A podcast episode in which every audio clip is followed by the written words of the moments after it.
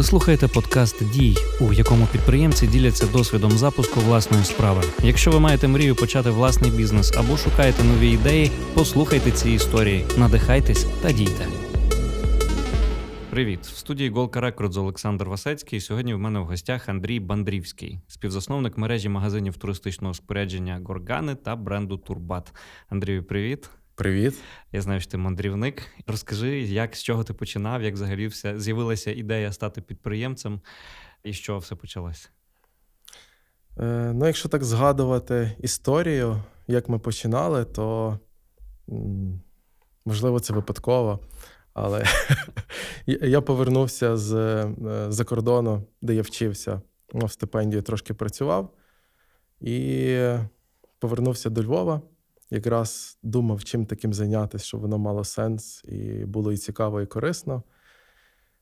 Зустрівся випадково з Оксаною, яка потім стала моєю дружиною, і ми десь в розмові домовились, що започаткуємо. Тобто це сімейний бізнес? Це сімейний бізнес. Скільки був у вас стартовий капітал на початку? Чим взагалі був? Коли ми починали, то в нас не було... Ми так визначили для себе ідею, що починаємо з чогось, що не вимагатиме багато грошей, бо в нас не було стартового капіталу як такого. І я собі пам'ятаю, що наша перша така найповажніша інвестиція – це було $100, які ми вклали в логотип «Горгани». Фантастика, слухай. Я пам'ятаю, це було серйозне рішення, ми так його навіть не просто прийняли, ми там вагалися. Це який рік був? Це було 2005-й, що це для нас, так щоб відчути масштаб, це були там серйозні гроші, і ми думали, чи варто, але потім відчули, що там це відповідає рівню наших глобальних амбіцій, і прийняли це рішення, і воно було правильне, ми не пошкодували. А чому ви вирішили, власне, робити свою справу? Чому не йти кудись на роботу після навчання? Хотілося... Зараз я подумаю, як правильно відповісти на це запитання. Мабуть, найважливіше хотілося щось створювати самим. І це була така комбінація. По-перше, «Горгани» – це про спорядження і це про подорожі. Там одна з причин, чому ми почали продавати туристичне спорядження, бо я вже на той час трохи мандрував, і я мав в тому експертність. Я десь розумів, наскільки подорожі важливі взагалі для кожної людини. А в той час люди в Україні ще не дуже подорожували. Це був такий невідомий концепт. І мені якось хотілося донести... Ти маєш внутрішній туризм, так? І внутрішній, і зовнішній. Так, якщо порівнювати з Європою, де там всі десь або по Альпах лазять, або їздять кудись і за кордон, і в гори, і будь-де, то в нас тоді ще сприймалося це як диковинка. І мені хотілося донести цей концепт, що подорожі, вони важливі, вони дуже сильно впливають на кожну людину. Це є такий засіб для розвитку, для саморозвитку. І через бізнес зі спорядженням мені здавалося, що це буде також змога донести цю ідею, що подорожі – це круто, надихнути людей подорожувати, десь переконати, що це для них корисно, для здоров'я, для щастя. І це було поєднання і бізнесу, і справи, яка, на мою думку, мала сенс і була важливою. Я читав інтерв'ю з тобою, і ти казав, що на початку дружина, коли ви тільки думали це запускати, сказала, що, слухай, в Україні стільки можливостей, якби з одного боку 2005-й, ти кажеш, $100, сам шалені гроші на той момент і так далі. Оцей підхід, власне, що ви бачили можливості, так? Чому так? Тому що дуже багато людей навпаки, Україна, нічого немає. От так само з того ж інтерв'ю ти казав, що багато колег, які там з тобою навчалися, вирішили залишитись за кордоном, там працювати, тому що там більше можливостей. А ти повернувся сюди і все-таки ви хотіли тут щось робити. Якраз моя історія повернення. Останніх півроку я працював в Німеччині в університеті. Це, в принципі, там була хороша робота, зарплата в євро, досить круто, дуже стабільно. Там можна бачити себе в майбутньому аж до пенсії забезпеченого. Але я десь в певний момент відчув, ну так, що робити, що в Німеччині, нема. Тому що все зроблено, там є купа крути, не цікаво. Якщо про спорядження думати, то там почати бізнес в Німеччині це дуже складно, бо є там круті продавці і виробники спорядження, які вклали страшенні кошти вже в цей бізнес. І там зробити щось нове дуже складно. По-перше, рівень входу такий дуже високий, а з другого боку все вже є. І складно придумати, що ще буде потрібно людям. А в Україні це було придумати дуже легко, бо в нас ще майже тоді нічого не було. І ми почали з інтернет-магазину, і там зараз здається, що це вже такий must-have, а на той час ну, був, може, ще один невеличкий інтернет-магазин туристичного спорядження, слабенький, який явно ну, там, не вирішував того, що потрібно людям. І було справді багато можливостей. І якраз через те, що в ті часи Україна була ну так, в порівнянні з Німеччиною набагато більш позаду, ніж навіть вона є зараз. І було справді оце відчуття можливостей, потреби. І це було дуже цікаво. Про сайт зараз ще розкажеш, це насправді дуже цікаво. 2005 рік, і українці, в принципі, не дуже готові були на той момент, напевно, щось в інтернеті купувати, так?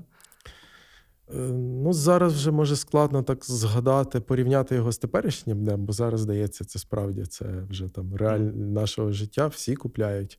На той час, ну, це був...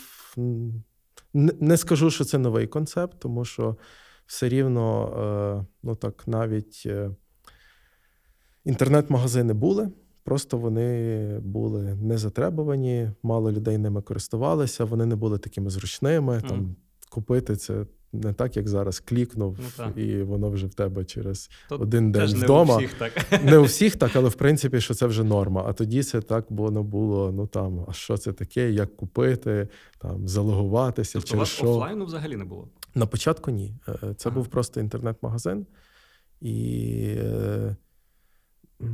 Ну, нам теж, оскільки я приїхав за кордону, і я перед тим півроку в Англії працював, півроку в Німеччині, і там вже я бачив, що інтернет, він якось так, ну, там в туристичному спорядженні вже є серйозні інтернет-магазини. Я сам користувався цим, відчував, наскільки це зручно і потрібно, і розумів, що, ну, там нам в Україні вона теж потрібна, вона має сенс, і це дуже корисна штука. Чи було щось, що вас зупиняло, якісь бар'єри на початках? Ну, це цікаве запитання, тому що бар'єрів було багато, але вони, на мою думку, нас не зупиняли, а навпаки, нам допомагали.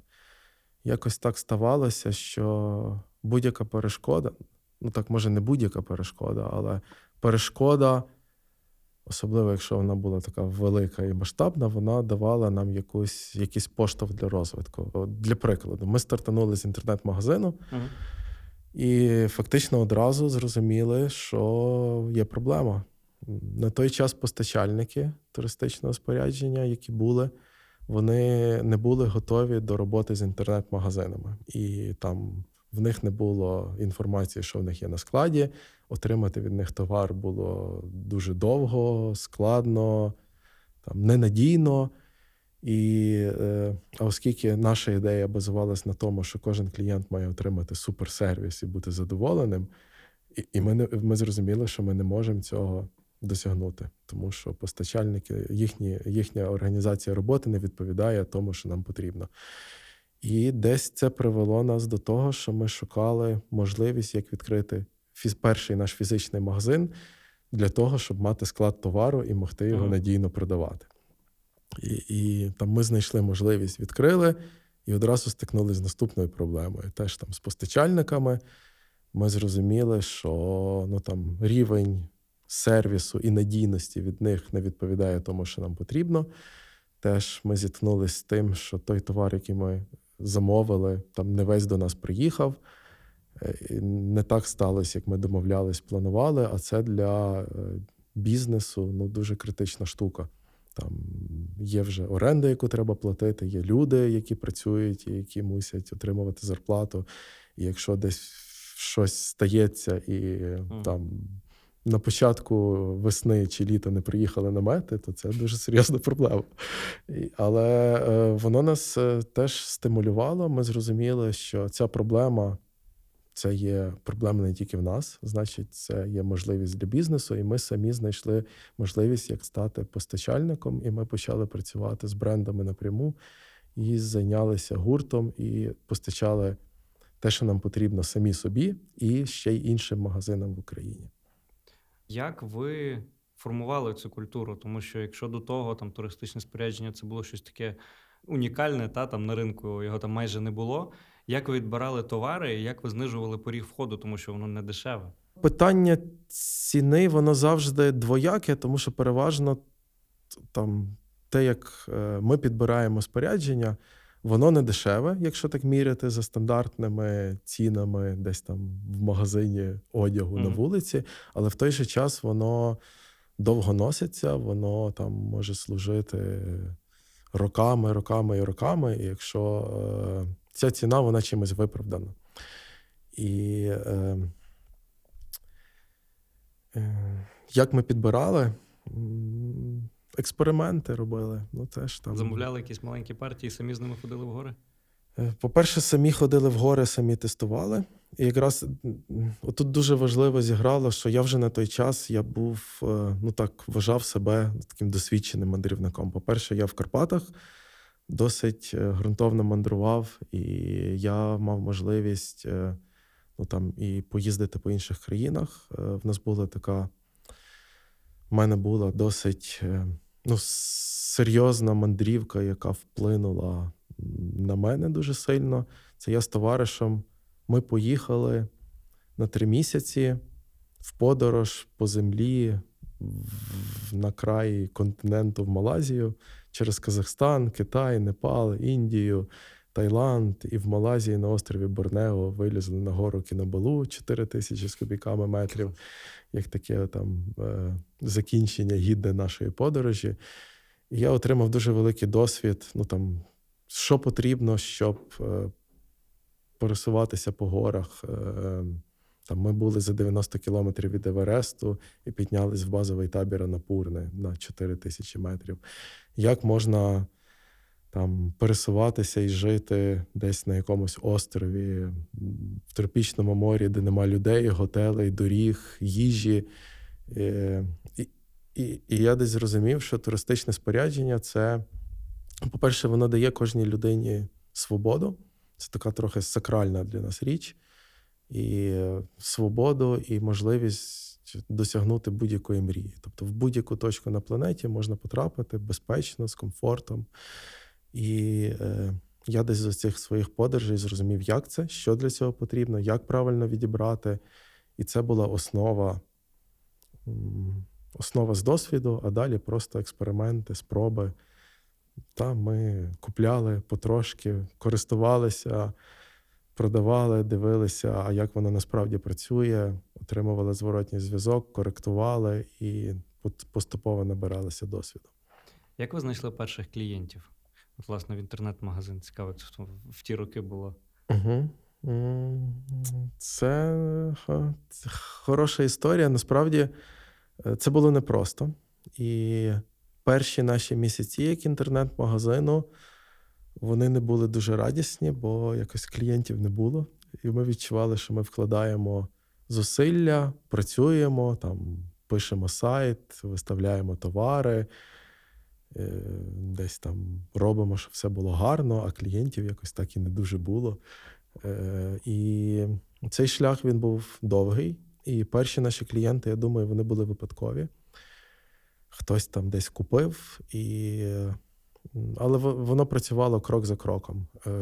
Тому що ми намагалися, щоб кожна покупка, яка траплялася, на початку їх було мало, щоб людина, вона отримувала цю річ, так, як те, що їй потрібно, щоб вона була задоволена і щоб вона радила нас своїм друзям, і ми були були цією найкращою точкою, де купити спорядження в Україні.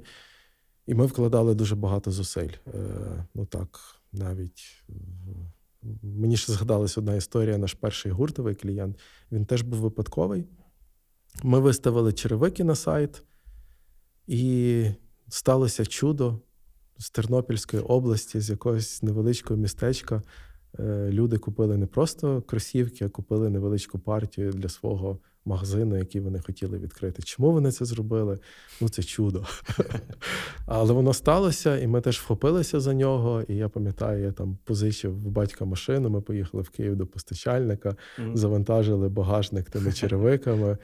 Потім випав сніг, і ми цілу ніч їхали по слизькій дорозі до того Тернопільської області. В 7-й ранку приїхали, десь там приїхали до них, віддали ті черевики і так з відчуттям виконаної, вдалої операції поїхали далі до Львова працювати над наступними замовленнями. Витратили на бензин більше, ніж заробили? Ні, ну ми не витратили більше, ніж заробили. Ну, в той час там не було нової пошти, як такої. Як вона є зараз. Тобто там десь була якась логіка, але ми витрачали багато... Тобто ми рахували, щоб це було прибутково, але в той же час ми витрачали багато зусиль особистих і часу, щоб забезпечити, ну там, щоб люди отримали гарантовано в гарному стані з відповіді на всі запитання, те, що їм потрібно. Чи був в когось з вас, або в тебе, або в дружини, якийсь досвід попередній з бізнесу? Чи, можливо, в когось з вас була бізнес-освіта? Ні. Я не мав досвіду в бізнесі. Але, насправді, коли я був студентом, я мав досвід в громадській організації, в студентському товаристві. І мені здається, що це такий суміжний досвід. Коли ти займаєшся якоюсь соціальною діяльністю, проектами, це досвід, який дуже... прямо накладається на бізнес. Але фактично я почав цим займатися одразу після навчання аспірантури за кордоном, і рік часу я працював науковцем, можна сказати. А дружина одразу після навчання, після університету теж ми одразу почали займатися цією справою. Дивлячись назад, як ти вважаєш, чи потрібна на старті освіта? На мою думку... Зовсім не обов'язково. Тобто не в освіті справа. Завжди можна навчитися. Те, що потрібно, воно вчиться в реальному часі, в житті. І це набагато корисніша освіта, ніж теоретична освіта без такого розуміння, куди ти її будеш прикладати. Я так розумію, що тебе найбільше драйвило те, чим ти займаєшся. Тобі подобалось і подобається досі ходити в гори. Вся ця історія, і вона тобі допомогла створити такий продукт, такий бренд, який був потрібен іншим людям, які схожі до тебе. Та, на мою думку, це дуже важливо знайти те, що подобається і приносить задоволення. Воно допомогло створити продукт, воно далі допомагає його розвивати. Я далі там ходжу в гори, тестую. У мене кожен рік там кожна новинка, новий матеріал, новий рюкзак. І я досить багато тестую спорядження далі. Часто його міняю. В мене ціла шафа забита рюкзаками, бо вони всі різні, і кожен для свого призначений. Це дуже допомагає, але окрім створення продукту, воно теж дає... воно допомагає рухатися, бо в будь-якому випадку завжди є купа проблем, не все вдається, клієнти не зразу приходять, і потрібна якась енергія, щоб це переборювати. І коли ти робиш те, що тобі вдається і приносить радість, ти обов'язково досягнеш результату і успіху. Що би ти не робив? Ти вмієш дуже запалювати людей. У мене декілька знайомих працювали в Горганах, і, знаєш, в мене таке враження, вони якісь трошки як евангелісти, знаєш. Вони ходять в цьому одязі повсякденно. Тобто це туристичний одяг, який там коштує купу грошей, і який призначений для походів в гори.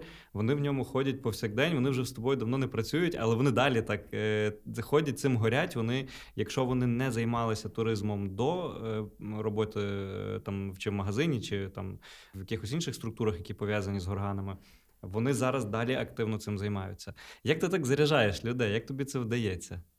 Давай почнемо з розбивання міфів. Воно не коштує багато грошей, насправді. Okay. Там частина історії, там спорядження, яке ми виробляємо, ну там і це десь, мені здається, трохи упередження. Є речі, як в будь-якій справі, які коштують купу грошей, є речі, які коштують те, що вони коштують, і це загалом не є щось таке.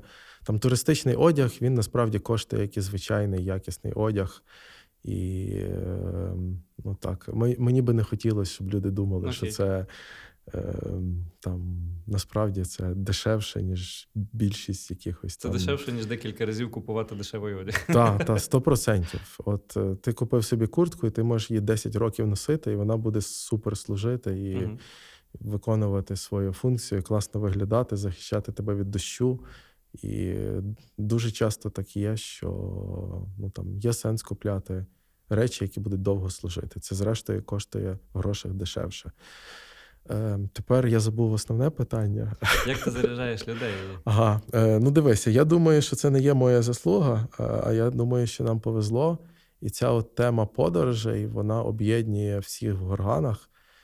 І нам всім дуже, насправді, пощастило, мені здається, працювати в такому середовищі, бо ми один одного заряджаємо.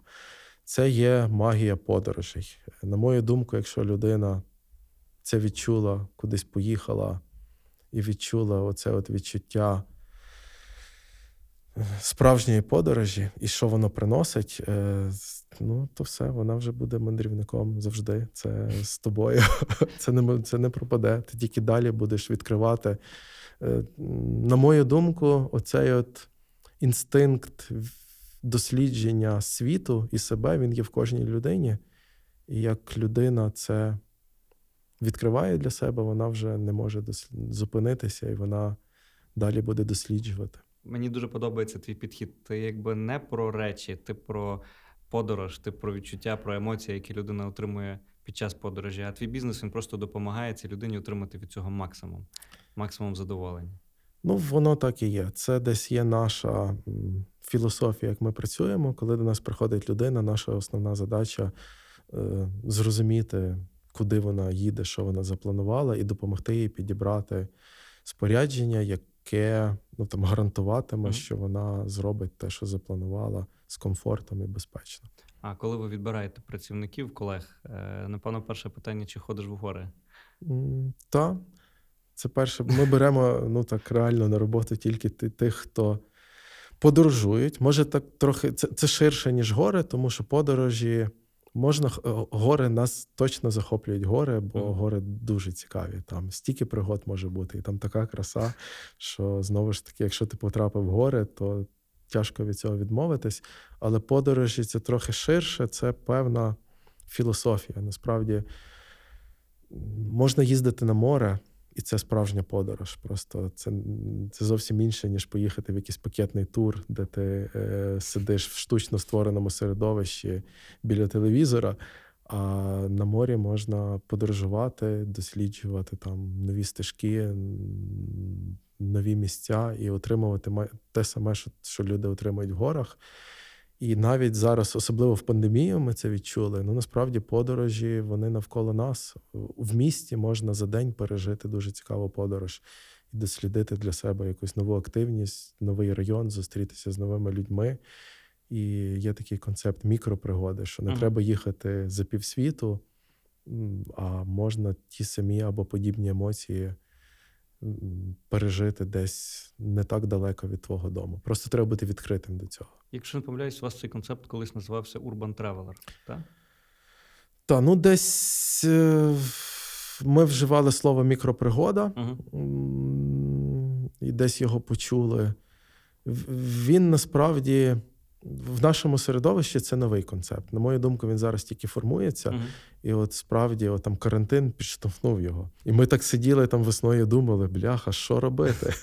А як там не можна зупинити подорожі, але як ти не можеш десь поїхати, ми думали над концептами. І в нас є такий зараз традиційний корпоративний похід організації, який ми робимо щороку.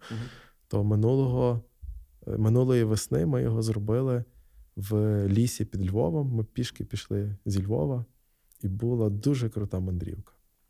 Залежить, з якими людьми йдеш. Залежно, з якими людьми. Так. Але навіть якщо ти йдеш сам, тобто не тільки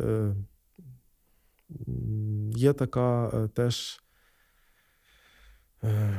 мудрість мандрівна, яку колись навчив один мій друг, що основне, щоб ти вирушив дорогу, навіть коли ти сам, вирушай сам. Ти завжди по дорозі знайдеш людей, які рухаються в тому самому напрямку. І тобі з ними буде цікаво. Круто. Давай вернемося трошки назад. Ти був в комфортному середовищі, в тебе була класна зарплата за кордоном, ти вже міг собі рахувати до пенсії, як ти кажеш. І тут ти приїжджаєш в Україну, і ви засновуєте власну справу. Оцей момент, що було далі? Ти окунувся, напевно, в якийсь шалений просто вир стресу, тотальної невизначеності. Чи було страшно стартувати? Бо це, насправді, досить довга історія. Мені здається, що там так, як ми стартували, це є не просто старт, і далі воно десь там живе. Це, насправді, нескінченна історія стартів і от розвиток того, що ми робимо. У мене зараз відчуття, що ми далі стартуємо. Ми там запускаємо нові проекти, чи робимо щось нове. І це відчуття старту, воно є завжди. Невизначеність, справді, її неможливо уникнути. Ти окунаєшся в невизначеність, де нічого не гарантовано. І тут, насправді, мені складно відповісти на це запитання, тому що там, чи було страшно, так відчуття людини кожен день змінюється. І там впродовж дня ми можемо там 5 разів відчувати страх, а потім 10 разів натхнення. Просто справа в тому, що ця невизначеність дуже багатьох людей зупиняє від старту власної справи. Вони бояться, що їх це поглине, вони не будуть розуміти, що відбувається, не можуть нічого контролювати. Оце от втрата, боязнь втрати контролю. Як ви з цим боролися? Я розкажу свій, може, що мені допомогло, тому що невизначеність є, її неможливо уникнути. І вона буде далі. Її десь там треба сприйняти і навчитися отримувати від неї якийсь позитив. І от в мене виникла така аналогія. Це насправді бізнес, він дуже чимось мені нагадує подорожі. Коли ти їдеш в справжню подорож, це є невизначеність. Ти ніколи не знаєш, що тебе чекає. Тобі треба бути відкритим до цього. І дуже багато людей не подорожують, бо їх зупиняє невизначеність. Та сама історія. Так. Але ти розумієш, що ти як поїхав, і як ти тільки дозволяєш речам траплятися в цій невизначеності, все відбувається круто. Там, ти відпускаєш. Ти відпускаєш, і трапляється там чудо за чудом. Неймовірність за неймовірністю. Воно справді так є. Спочатку в це важко було повірити. Але це якась антифізика. Це якась антифізика, що світ сам, він тобі допомагає, як тільки ти готовий сприймати цю невизначеність. І воно в бізнесі так працює. Абсолютно правда. Відпускаєш, і все починає якось само собою рухатись. Тобто треба працювати, треба там не здаватися, лажа трапляється. І ясно, що десь певне відчуття, я проведу аналогію з подорожами, ти переїжджаєш, часто буває, ти їдеш в якусь дуже круту точку, там, не знаю, якесь там високогірне озеро в Андах, і попадаєш в якусь лажу, щось там, болото, проблеми. Попав не туди. І це не має розчаровувати, тому що все в твоїх руках, ти розвертаєшся, там, міняєш траєкторію і все ж таки попадаєш на наступний день в ту точку, куди хотів. І так само і в бізнесі. Точно трапляються проблеми, і все, ти міняєш траєкторію, і на наступний день ти досягаєш того, чого хотів, просто іншим шляхом. Я думаю, що був якийсь такий переломний момент у вас, коли все почало дуже стрімко йти, дуже стрімко рости. Це могло бути навіть якесь одне рішення, яке ви прийняли.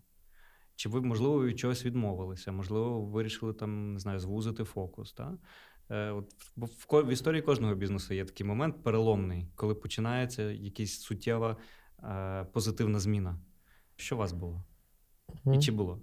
Я не можу вловити щось одне, насправді, тому що мені здається, що впродовж... Вона вже досить довга історія, насправді. І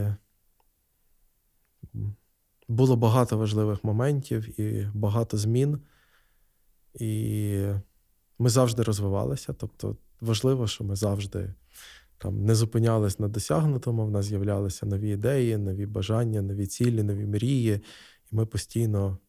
Ця траєкторія розвитку, вона є і зараз. Як вона була спочатку, так вона фактично є і зараз. І що такого важливого? Ну, на початку, я так згадаю декілька пунктів. Окей, можливо, це буде моя відповідь на запитання. Тобто нема чогось одного, але спочатку ну, ми себе так не боялись виводити з зони комфорту. Наприклад, з самого початку, коли клієнтів ще майже не було, і ми були в такій зоні досить дискомфортній, ми брали людей в команду на роботу, і це нас дуже сильно там мотивувало, тому що вже з'являлося, ну там треба заплатити відповідальність, треба там заробити як мінімум на зарплату, і ти вже там не релакснеш. Там, через місяць подивимося, як воно буде. Тобто це такі були стимули, які нас дуже сильно драйвили. І там ми не могли зупинятися, бо ми собі створювали умови, які нас там штовхали в спину дуже сильно. І теж насправді ключове, що пришвидшувало наш розвиток, на мою думку, це партнерство. І ми досить легко, у нас в Горганах важлива штука довіра, і ми досить легко входили в партнерство з людьми, і у нас багато історій відкриття нового магазину, це партнерство з кимось там, або як партнерство як інвестиція, або партнерство як спільний бізнес, і були історії, коли ми там зустрілися, півгодини поговорили, зрозуміли, що ми десь там на спільній хвилі, є спільні цінності, по руках, там, вклали гроші. Ну,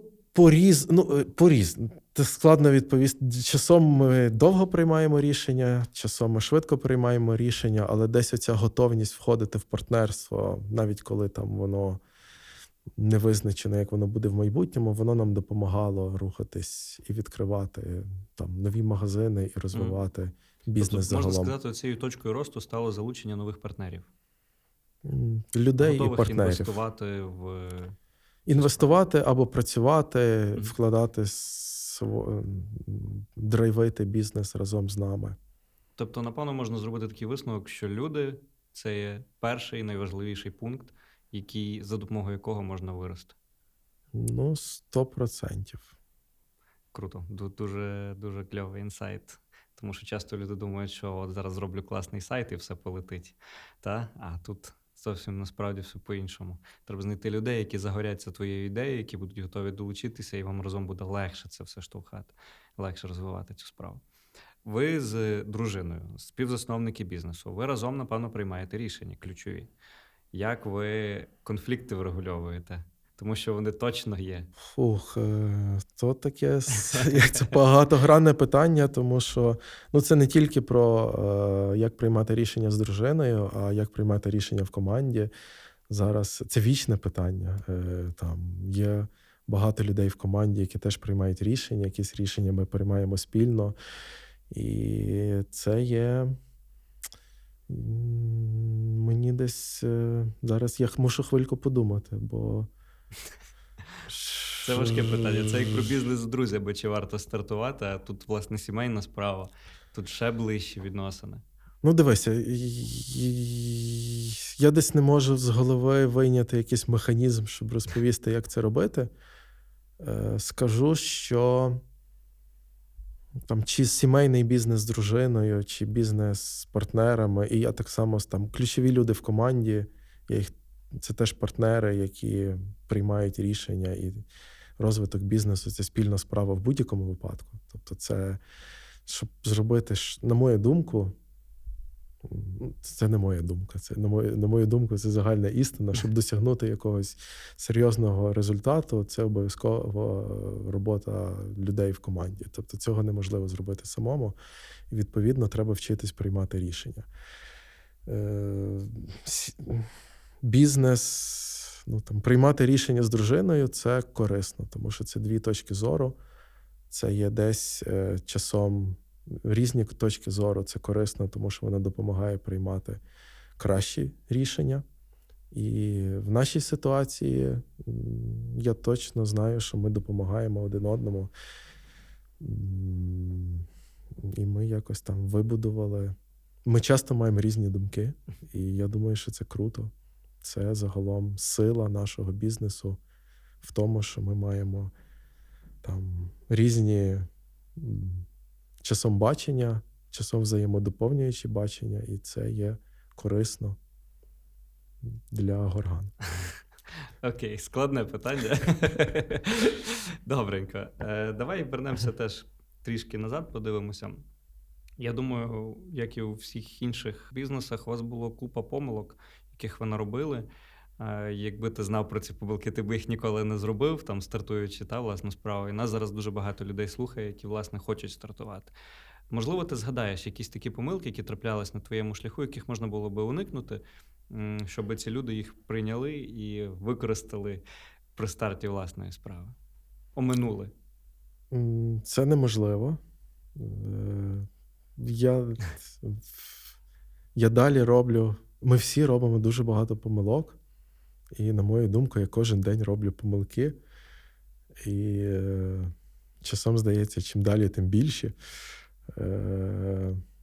І помилки – це не є щось погане, насправді. Їх, по-перше, неможливо уникнути, бо якщо ти робиш щось нове, немає інструменту, як це зробити правильно. Якщо ти будеш думати, як це зробити правильно без помилок, ти ніколи цього не зробиш.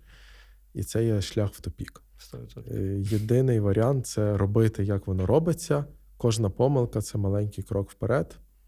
Він або одразу приводить до того, що треба, або ти робиш 10 помилок, розумієш, як це зробити краще, на 11-й раз робиш краще. Тобто єдиний рецепт, який працює, це робити якомога більше помилок, якомога швидше, на них вчитися і тільки так рухатись далі. Давай трішки про сайт поговоримо. Стартуючи сайт, чи у вас одразу була якась CRM-система, де ви мали базу клієнтську, чи ви її збирали з самого початку, чи просто продавали і якось воно там відбувалося? Та, ну, у нас насправді, як такої, в слово CRM-систему можна вкласти дуже серйозний зміст. На мою думку, в нас і зараз нема доброї CRM-системи,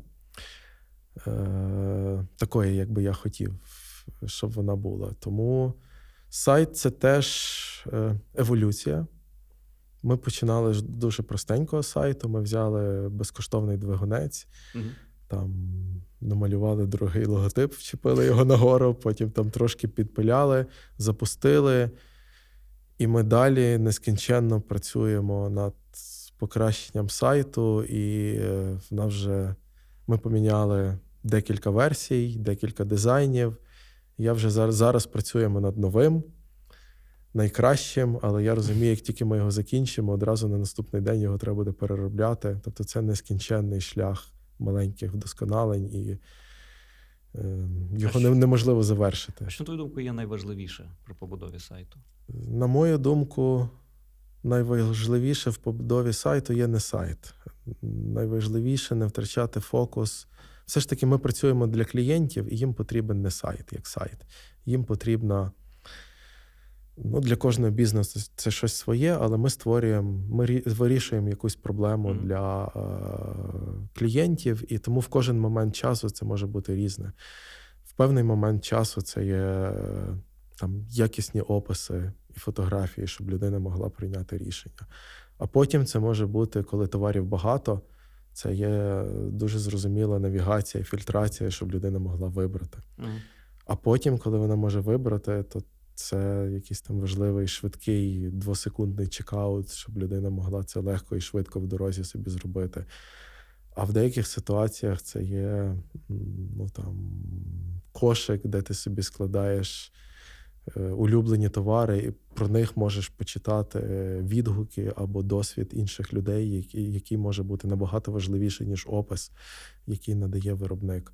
Тут дуже важливо, класно говориш річ, що на кожному етапі, тобто еволюції цього сайту. Якщо говорити про сам початок, Тому що в мене декілька знайомих стартували власні справи, і вони одразу будували там якийсь супер-ентерпрайз. Там просто, я не знаю, на тому сайті вже стільки фіч було, і вони ніяк не могли стартанути, бо вони допилювали. От ви стартували, як кажеш, найпростішого.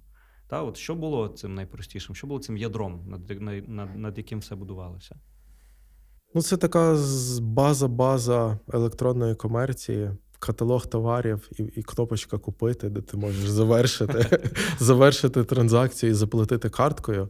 Тобто базовий функціонал, який є в кожного, і з нього можна починати. На мою думку, це дуже важливо.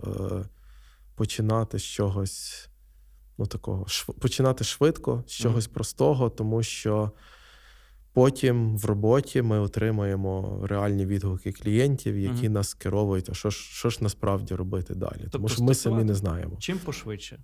Стартувати чим пошвидше з недосконалого сайту і далі в роботі, вже такі в реальній роботі слухати, а що ж насправді, що ж потрібно людям, для яких ми це створюємо, і вони нам підкажуть, що для них важливо. Це складно їх почути. Так, слухати клієнта – це, велике мистецтво. Ніхто не звик, насправді. Але якщо ти чуєш, якщо ти не сприймаєш це як якусь там критику, як сприймаєш це як цінну інформацію, то далі можна сайт покращувати. Так, це от важливий нюанс, коли люди тобі дають фідбек про твій товар чи про твій бізнес, важливо відключати его, тому що, тут написали про мене якусь гадость, а насправді це треба брати на озброєння і використовувати на власний рахунок. Окей, давай трошки поговоримо про Турбат. Я так розумію, це ваша власна торгова марка. Так, це наш власний бренд, який ми придумали і запустили, і виробляємо. Спорядження. Бренд спорядження, але спорядження в нашому розумінні – це повний комплекс. Це і одяг, тобто все, щоб одяг, намети, спальники, там від шкарпеток до пуховки, до кепків. І це все тут в Україні виготовляється? Весь одяг ми 100% виробляємо в Україні. Круто. І придумуємо, і виробляємо, і шиємо. І трошечки спорядження ми шиємо не в Україні, бо ми поки що ще не знайшли, як це зробити в Україні. Тобто є технічні якісь обмеження, але в принципі базу все робиться в Україні. Та, наш фокус, ми зрозуміли, ми зараз, основна частина Турбату – це є одяг для подорожей, велика частина. Бо насправді спорядження, спальники, намети теж важливі.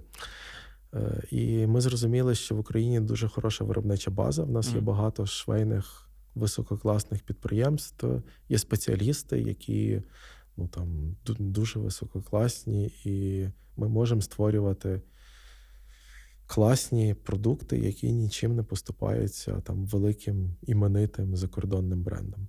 Я читав, що поштовхом до цього стала криза, коли було вже задорого ввозити в Україну інші бренди, і ви вирішили створити свій. Та, ідея в нас була давно, ще й до кризи, але криза насправді виступила таким теж... Це була проблема, бо було стрьомно, але вона виступила таким мотиватором вже, і вона прискорила розвиток Турбату. По суті, криза сприяла не запуску, а перезапуску, тому що ви вже пробували перед тим, і воно не пішло. Та, це вже була така друга реалізація. Ми пробували перед тим робити рюкзаки. А що пішло не так? Ми десь зрозуміли... Знову ж таки, для розвитку Турбату це все добре, бо ми отримали досвід, який насправді для нас був безцінний, бо без нього ми не змогли би запустити цю другу версію. Ми отримали продукт, який був... не настільки досконалий, який нам хотілося. Ми його не змогли продавати настільки добре, наскільки треба було, щоб відбити вкладені гроші заробітком і могли далі його продовжувати. І з точки зору такого бізнес-результату він був невдалий, але в довшій перспективі це був досвід виробництва партії товару, який ми пройшли від ідеї до створення і до продажу. І далі ми на цьому досвіді змогли вже робити успішніші колекції. І ця еволюція, вона далі продовжується. І ви так само на собі тестуєте, і я читав так само, що у вас є якась така команда мандрівників-тестерів. Це справді команда, чи це просто люди, які ваші друзі, близькі, яким це цікаво, які тестують разом з вами? Та, ну, ми самі тестуємо постійно, і там будь-який новий продукт, він там перед тим, як з'явиться в магазині, він проходить, ну, десь так роки півтора-два, він проходить досить сильне тестування. І часом, оцей светер, в якому я сижу, то я його вже рік ношу, і він тестую новий концепт, новий матеріал, і він з'явиться в продажі тільки наступної осені. І люди, які працюють в Турбаті, вони... мандрівники, ходять в гори, багато тестують, і основна команда – це розробники Турбату. Але також, ну, є друзі бренду, працівники Горган, і ми тестуємо дуже багато. Круто. Тобто будете йти працювати в Горгани, будьте готові, що будете ходити кілька років, тестити ексклюзивні речі, які ще ніде не купиш. Це круто. Good. Ви запустили пригодницькі перегони «Горгани Рейс». Здавалося б, ви ж продаєте спорядження. Де там перегони? Розкажи про цю ідею, як вона з'явилася і навіщо ви це взагалі робили? Це було вже давно. Перший раз ми запустили перегони майже 2007 рік.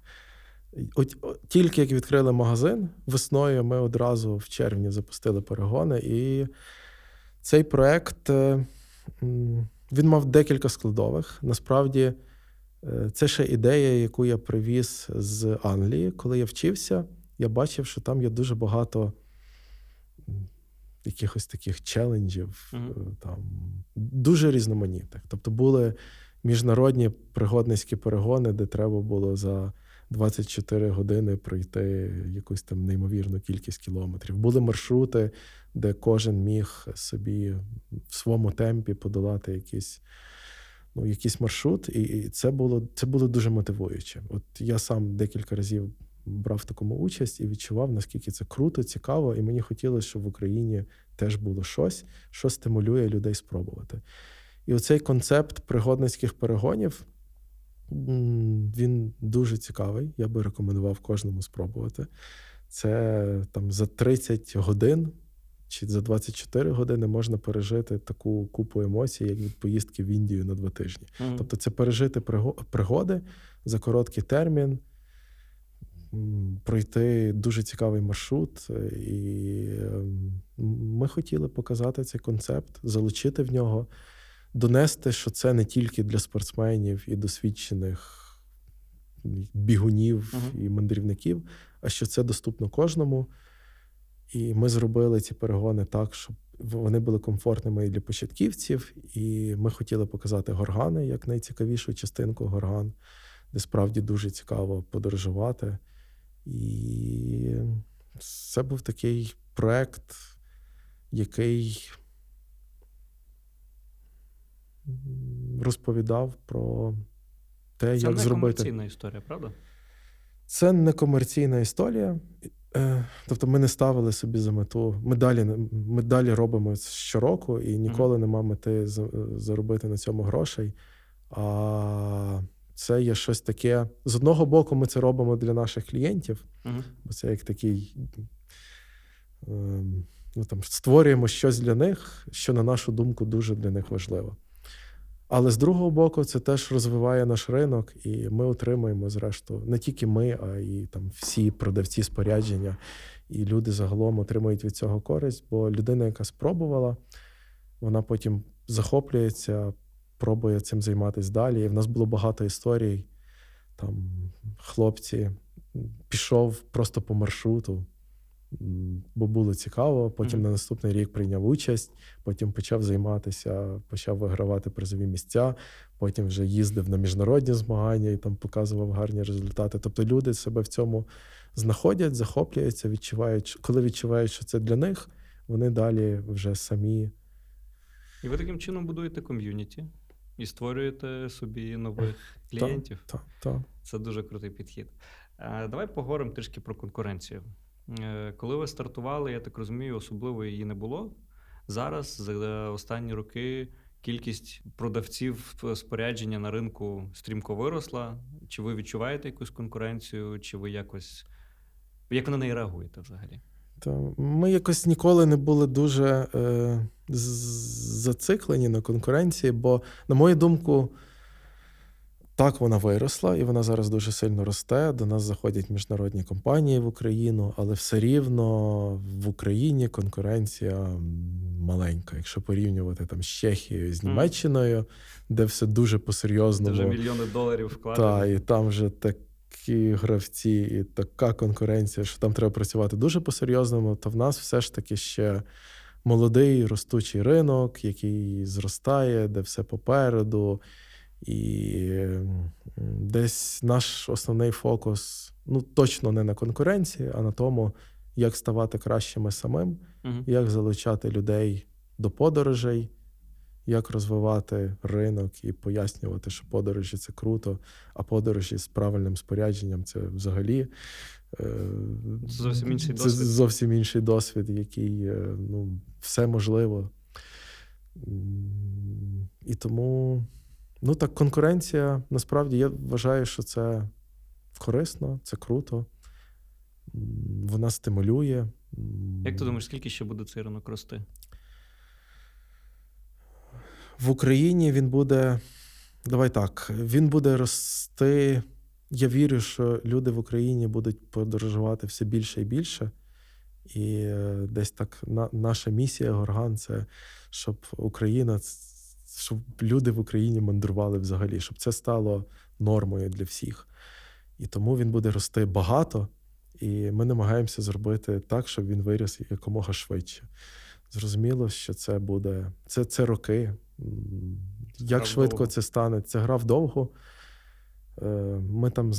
Коли поїхати в Чехію, то ти бачиш, що там вийдеш в Празі на вулицю, і там всі якось відчувається оцей аутдор навіть на вулиці. Там мами з колясками на роликах, це нормально.